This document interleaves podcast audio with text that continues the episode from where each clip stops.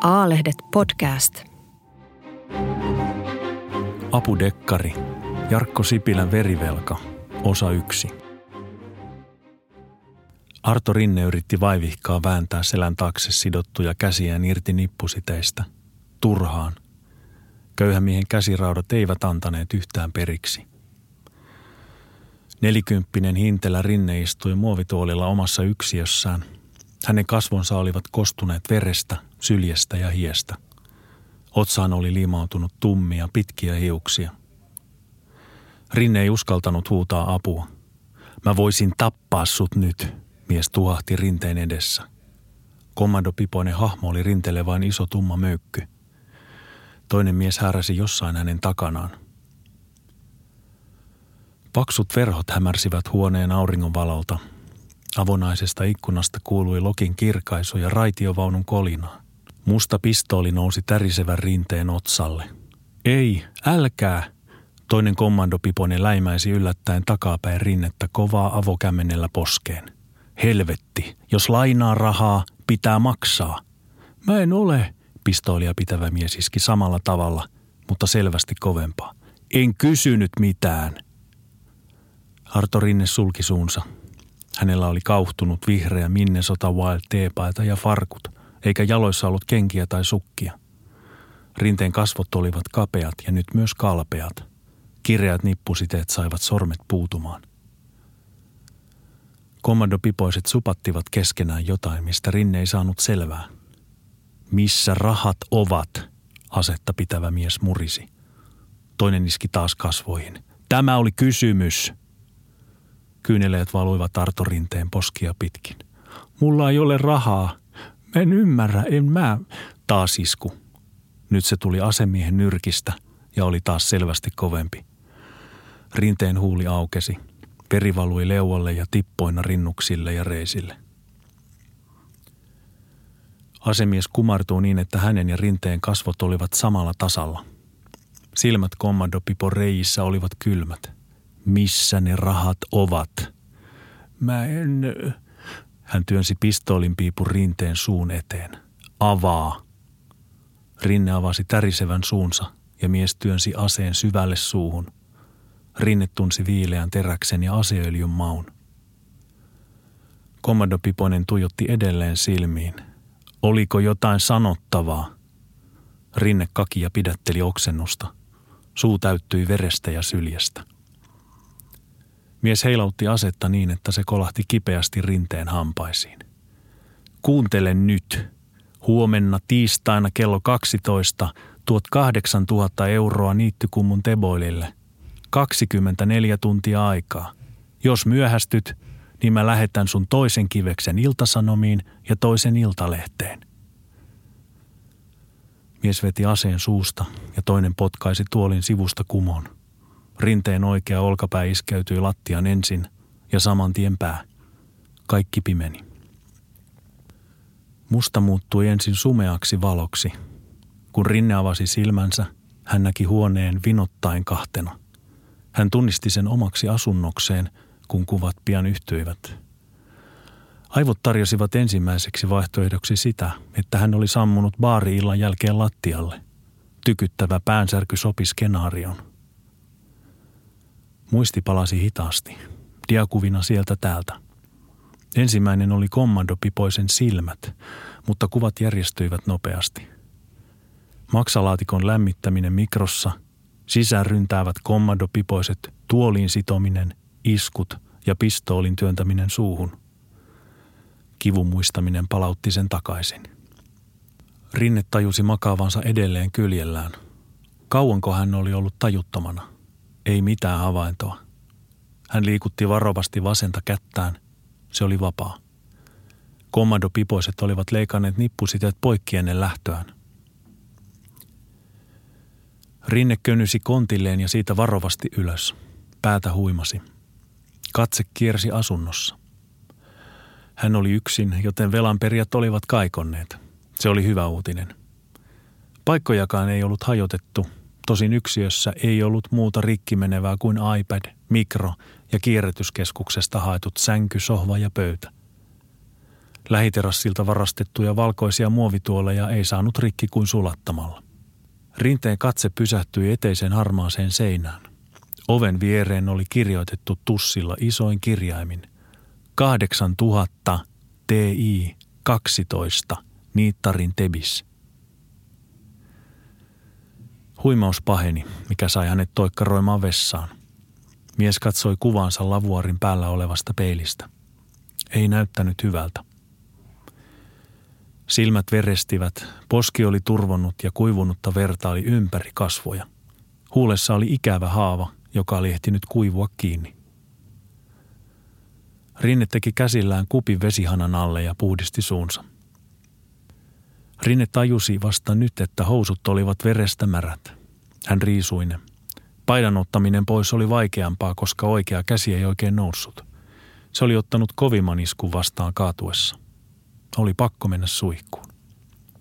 Josafatin kadulta ei ollut pitkä matka kulmapubiin.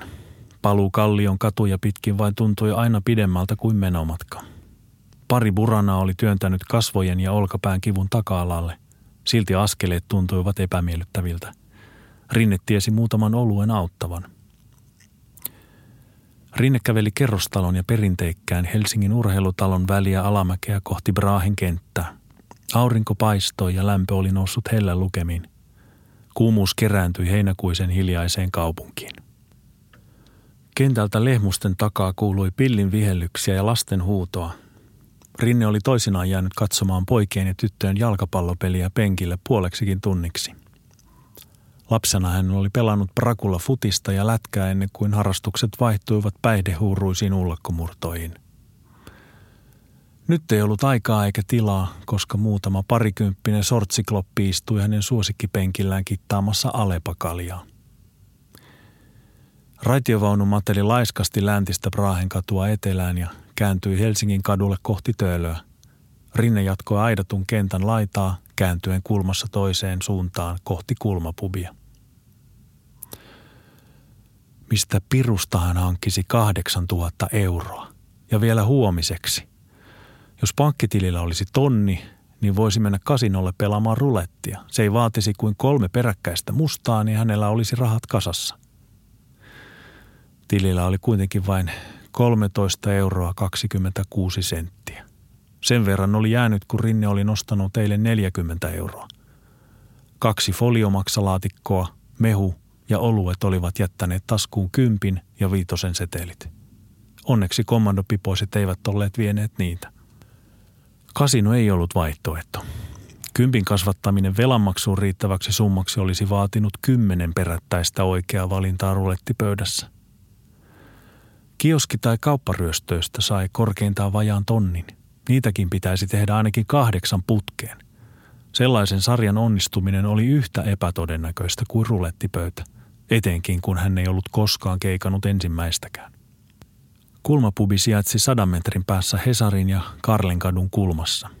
Joskus ennen 1990-luvun pikkulamaa, sellaisena sitä oli kai nykyiseen verrattuna pidettävä, siinä oli ollut pankki, mutta pankkiryöstökään ei ollut realistinen vaihtoehto. Saalit olivat niissäkin vain muutamien tuhansien luokkaa. Jos ei ollut tehnyt ensimmäistäkään kioskiryöstöä – ei kannattanut aloittaa pankista tai kultakaupasta. Jotain pitäisi keksiä. Hän oli soittanut miehelle, joka ehkä osaisi auttaa. Kulmapubin nurkalla leveä Helsingin katu teki shikaanimutkan vasemmalle ja baarin eteen muodostui luonnollinen tori. Leveän Hesarin historia juontui 1800-luvun Ranskaan. Pariisissa oli jyrätty työläiskortteleita, jotta kaupunkiin saatiin boulevardeja – Syynä oli vallankumousten oppi. Sotilasjoukkoja ei saatu siirrettyä sokkeloisilla kaduilla taistelemaan kapinoivia kansalaisia vastaan. Helsingin kadun idea oli ollut sama, joskaan 1900-luvun alussa Helsingissä sen alta ei raivattu kortteleita, vaan boulevardimainen työläiskaupungin osan katu rakennettiin viljelysmaan päälle. Terassi oli rajattu metalliaidalla – Porukkaa oli paljon, mutta muutamat tuolit vielä odottivat asiakkaita.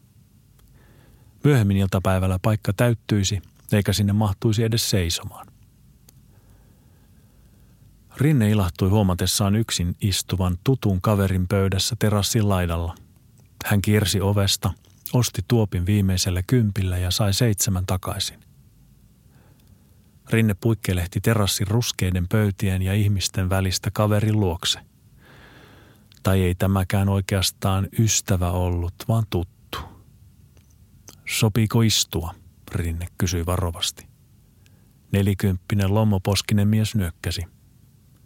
Terassin kaiuttimista soi tuomari Nurmion kurjuuden kuningas. Sähän soitit ja mä sanoin, että tule vaan. Rinne ei nähnyt Eero Salmelan silmiä Reibanin vanhojen pilottilasien läpi. Jänteikäs nelikymppinen Salmela oli ajanut hiuksensa siidiksi. Miehellä oli armeijan vihreä hihaton teepaita – Ruskettuneissa olkavarsissa oli Lahdessa nuorena miehenä otetut tatuoinnit. Pöydällä oli päivän iltasanomat, joka hehkutti helteiden alkaneen. Ainakin seuraava viikko olisi ennusteiden mukaan kuumaa. Salmela hymyili. Mitäs sulle on tapahtunut? Rinne yritti virnistää, mutta huulen iso haava kiristi.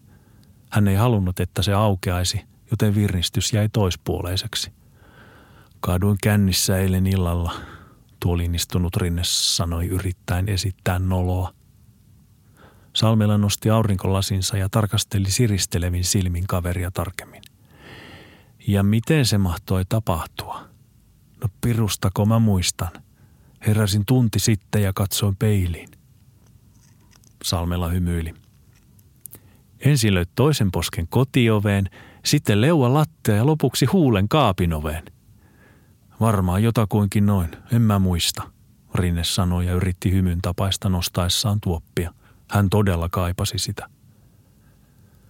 Olkapääkin kolahti johonkin. Pitää juoda vasurilla. Kulmapubin perinteisiin ei kuulunut kyseenalaistaa kaverin puheita, jos toinen ei halunnut kertoa. Salmella ei kuitenkaan voinut olla nauramatta ääneen. Mä tartten kahdeksan tonnia, Rinne sanoi hiljaa. Vakavoitunut Salmela nojautui eteenpäin ja joi muovituopistaan ennen kuin kysyi. Kenelle olet velkaa? Rinneempi. Jos et kerro, en voi auttaa, Salmela totesi viileästi. Rinne mietti vielä. Salmela oli vanha baarituttu, mutta pyöritti, tai oli ainakin aikaisemmin pyörittänyt, merkittävää varastetun tavaran kauppaa – Mies maksoi narkeille varastetusta kannettavasta tietokoneesta tai iPadista 2-30 euroa ja myi sen eteenpäin satasella. Kaverilla oli pakko olla rahaa. Laina Salmelalta voisi pelastaa hänet. Rinne otti pitkän huikan. Vasaralle. Pöydän vierestä keinahteli blondi kahden siiderin kanssa. Salmelan katse ei kiinnittynyt laseihin, vaan ensin tiukkaan rintoja pursuavaan toppiin ja sitten mikrosortseihin. Mitä sä sanoit? Salmella totesi. Vasaralle, Rinne toisti. Uhkea blondi istui Salmelalle puolitutun baikkerin pöytään ja ojensi jäitä kolisevan muovituopin tatuoidulle lihaksikkaalle kaverille. Salmela muisti hyvin miehen nimen, Kolun kulma. Vankilassa oli talvella ollut selvästi aikaa pumpata kroppa hurjaan kuntoon. Seuraavaisen kuului pitkätukkainen yhtä uhkea brunette ja laihempi ilkeän oloinen kaveri, Flink. Salmella tiesi pöydän arvoasteikon. Täysjäsen, prospekti ja kaksi bimboa. Kolunkulma nappasi paksuilla sormillaan jääpalan siideristä ja pudotti sen blondin rintojen väliin. Nainen kiljaisi ja kiherteli. Salmella käänsi katseensa rinteeseen. Mistä olet velkaa? Mitä se sulle kuuluu? Miksi sä sitten kerrot velasta mulle? Rinne pyöritti päätään. Tämä koko juttu on ihan helvetistä. Mä en näe mitään valoa tunnelin päästä. Sitten se on luola, ei tunneli, Salmela totesi viileästi. Rinne mietti, että ehkä oli ollut tyhmää kertoa Salmelalle asiasta ylipäätään. Ei tämä ikinä lainaisi hänelle 8000 euroa. Tosin ei sitä tekisi kukaan muukaan. Raitiovaunu kääntyi Sikaanista Karlen kadulle. Se antoi hetken lisäaikaa. Ei tässä ollut mitään hävittävää, Rinne päätteli.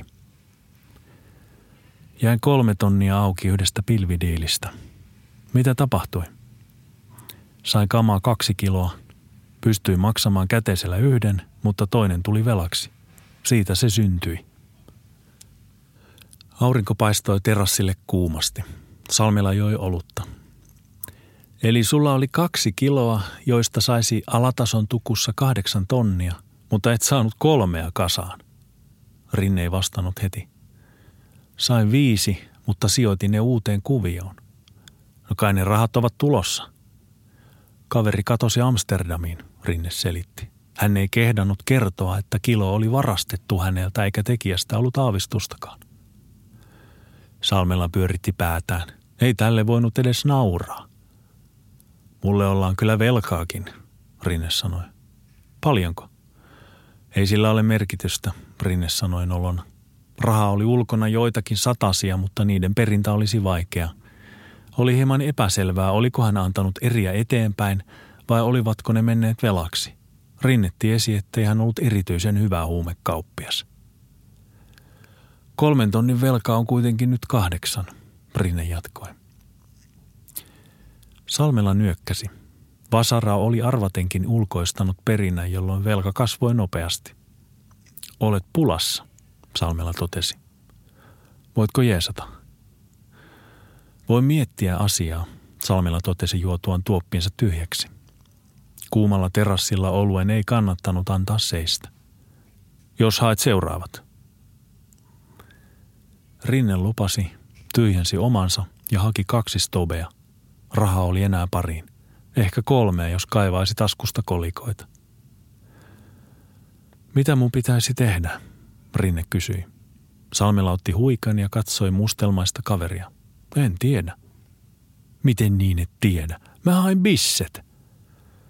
Salmelan ei tarvinnut nostaa aurinkolaseja, vaan Rinne ymmärsi katseen pään liikkeestä. Mä en luvannut ratkaisua, vaan lupasin miettiä, Salmela sanoi ja nosti olutta. Rikosylikonstaapeli Anna Joutsamo astui murharyhmän neuvotteluhuoneeseen. 40 ikävuotta lähentelevän, hyväkuntoisen naisen tummat hiukset olivat tiukalla ponin hännällä. Rikoskomissario Kari Takamäki huomasi heti, että Joutsamoa harmitti. No mitä se kertoi? Takamäki kysyi, vaikka tiesi vastauksen. Lomoposkista rikoskomissaariota vastapäätä istuvalla atarimies Suhosella oli myös höyryävä kahvikuppi kädessään. Takameellä oli kauluspaita, koska komissaarioilla kuului olla sellainen. Suhosen mustassa teepaidassa luki rinnassa pienellä oranssivalkoisella tekstillä Harley Davidson. Ei mitään, Joutsamo sanoi. Ihan yhtä hyvin olisin voinut mennä punttisalille. Takamäki pudisti päätään. Joutsamo oli käynyt sairaalassa puuttamassa 23-vuotiasta Mika Kenttää. Hänet oli löydetty Malmin aseman ylikulkusillalta vakavasti pahoinpideltynä toissapäivänä. Valvontakameran tallenne oli kauempaa, mutta siitä näki kuinka kaksi tummin pukeutunutta miestä käveli kenttää vastaan ylikulkusillan putkessa. Kolmikko oli puhunut hetken ja sen jälkeen pahoinpitely alkoi.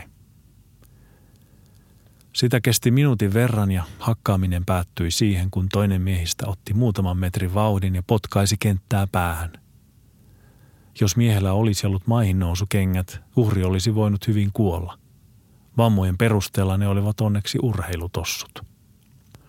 Helsingin rikospoliisin väkivaltarikosyksikkö oli yrittänyt jäljittää alueen valvontakameroista parempaa kuvaa epäilystä, mutta turhaan – Olennaista videossa oli kuitenkin se, mitä siinä ei näkynyt. Kaksikko ei etsinyt tajuttoman miehen taskuista lompakkoa tai puhelinta. Kyse ei siis ollut ryöstöstä, vaan jostain muusta. Tämä teki tapauksesta kiinnostavan. Ei muista mitään vain ei halua, Suhonen kysyi kuppi kädessään. Miehen tummat hiukset ulottuivat olkapäille. Ulkomuoto muistutti muutenkin enemmän moottoripyöräjengiläistä kuin poliisia – Parta oli tukevalla sängellä. Kenttä ilmoitti heti alkuun, ettei halua puhua tapahtumista yhtään mitään. Hakattu mies ei ollut mikään pulmunen. Nuoresta jästä huolimatta hänet oli tuomittu kaksi kertaa ehdolliseen vankeuteen. Tekoja oli kertynyt pahoinpitelyistä rikoksiin. Poliisit tiesivät, että haluttomuus puhua viittasi selvästi siihen, että kentälle oli kostettu tai häneltä vaadittiin jotain. Suhosen puhelin soi. Hänellä oli niitä kaksi.